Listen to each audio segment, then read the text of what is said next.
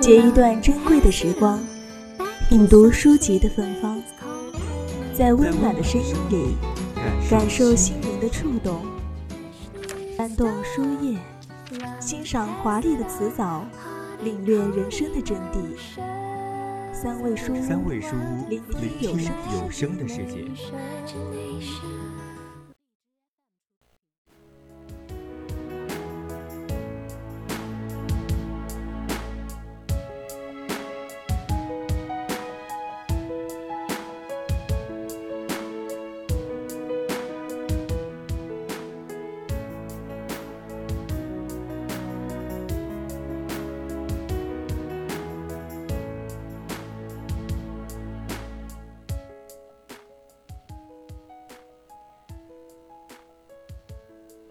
一个敢于面对生活的人，活出了最真的洒脱。他不像个说教者，告诉你如何爱生活，而是记录生活的点滴，在漫天黄沙中活得一尘不染。用文字堆积起来的记录，像地壳般嵌入每个人的内心，探索并感悟。他更像个戴着面纱的绝世美人，挥舞着，跳动着。即使是一个小小的叹息，都能引发一连串的猜想。畅游书的海洋，品味温暖人生。各位听众朋友，大家好，这里是三味书屋，我是主播汤圆儿。今天为大家推荐的是女作家三毛的书《撒哈拉的故事》。感兴趣的听众朋友可以加入到我们的 QQ 听友私群二七五幺三幺二九八，也可以在微博艾特 VOC 广播电台留下你的评论。或者关注我们的微信公众号 FM 幺零零青春调频，也可以在荔枝 APP 上和我们互动，将你的想法和我们的主播分享。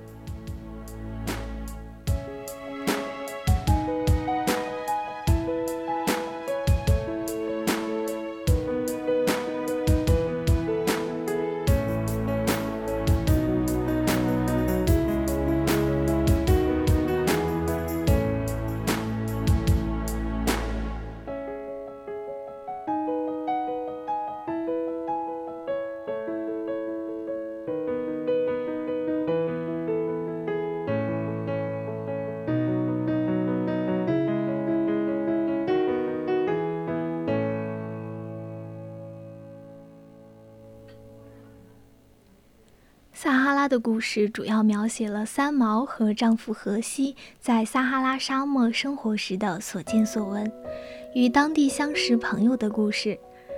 每个故事都透露出这个坚韧女子对生活的热爱和面对困难的坚定，由十几篇精彩动人的散文结合而成，其中。沙漠中的饭店是三毛适应荒凉单调的沙漠生活后重新拾笔的第一篇文章。从此之后呢，三毛便写出了一系列以沙漠为背景的故事。三毛用自己的心去适应、关怀这片大沙漠，在他的笔下，那些撒哈拉沙漠的人和物变得丰富多彩。三毛以一个流浪流流浪者的口吻，轻松地讲述着他在撒哈拉沙漠零散的生活细节和生活经历。沙漠的新奇，生活的乐趣，千疮百孔的大帐篷，铁皮做的小屋，单峰的骆驼和成群的山羊。书中无论是荷西把粉丝当作雨来吃，还是他们简单的不能再简单的婚礼。去海边打鱼，白手起家建立他们沙漠上最美丽的房子，都渗透着彼此间浓浓的温馨和爱意。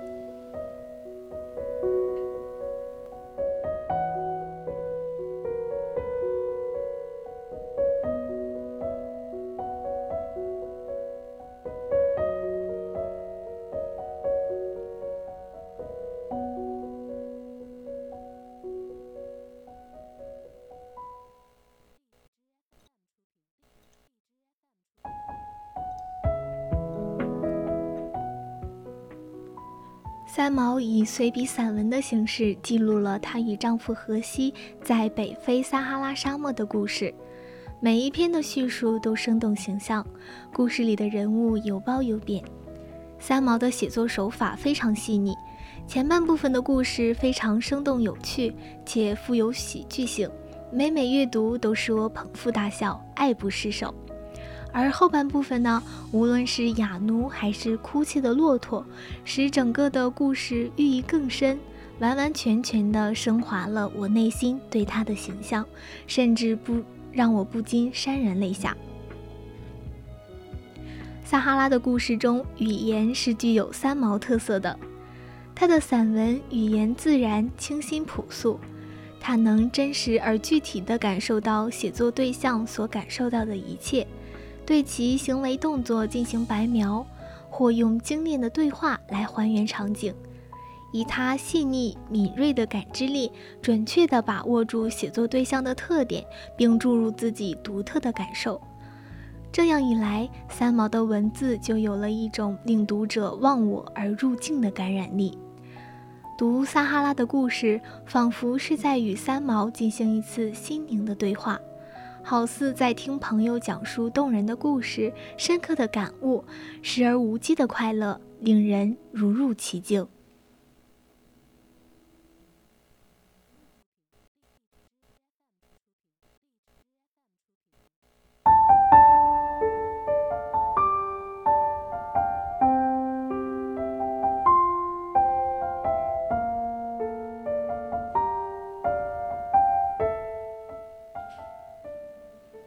结婚记中，三毛向读者讲述了他与荷西登记结婚的场景。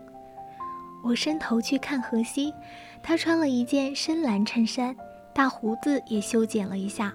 好，那我也穿蓝色。这是一种悠然自得的感觉。三毛用了一个“深”这个很有意味的动词，强化了他的单纯活泼的性格。接下来一个“好”字单独成句。使舒缓的语调改变了节奏，与灵感突发的感觉相得益彰。随后，他对装扮自己的动作做了弱化处理。我找了一件淡蓝细麻布的长衣服，虽然不是新的，但是它有一种朴实优雅的风味。鞋子仍是一双凉鞋，头发放下来，边戴上一顶草编的阔边帽子。没有花，就去厨房里拿了一把香菜别在帽子上。没有用皮包，两手空空的。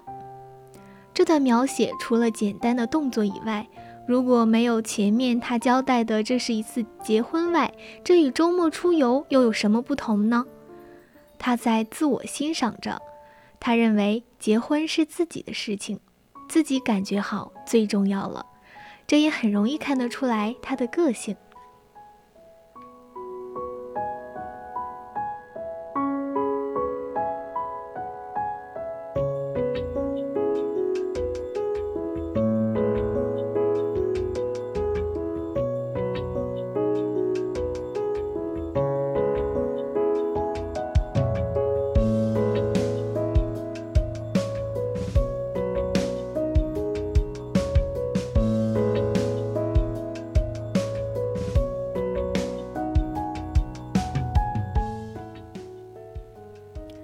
书中每一篇文章都不求深刻，这就是很多人思考的：为什么朴素通俗的词汇在他的笔下就可以如此闪烁着光芒？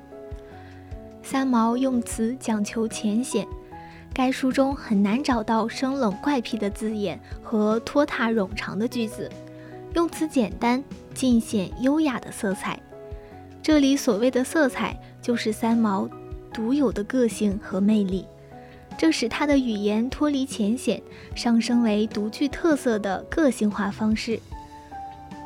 三毛透过撒哈拉的故事告诉我们，他传奇般的人生经历是一段寻找生活的真谛、追求生命超越的心理路程。